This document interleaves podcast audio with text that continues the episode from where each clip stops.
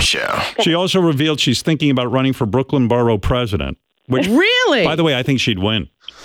I think she'd be great. Yeah. All right. Here she is on the Sid Rosenberg show. I hope somebody gets you Howard Stern comes again as a present for your birthday.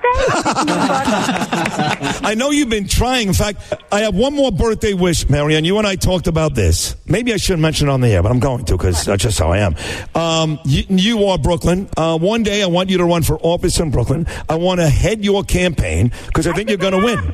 I, I think it's funny. I think I should be Brooklyn Borough President. Yes! I, I looked it up. It's for 2021. I got to get 4,000 signatures. I'll get you that. I, I think I Sid. I'm 60, and it's time for me to do something and show women this power. Yes, I will The vote way for you. that- there's never been a, a female Brooklyn Borough President. I'm, I'm for everybody.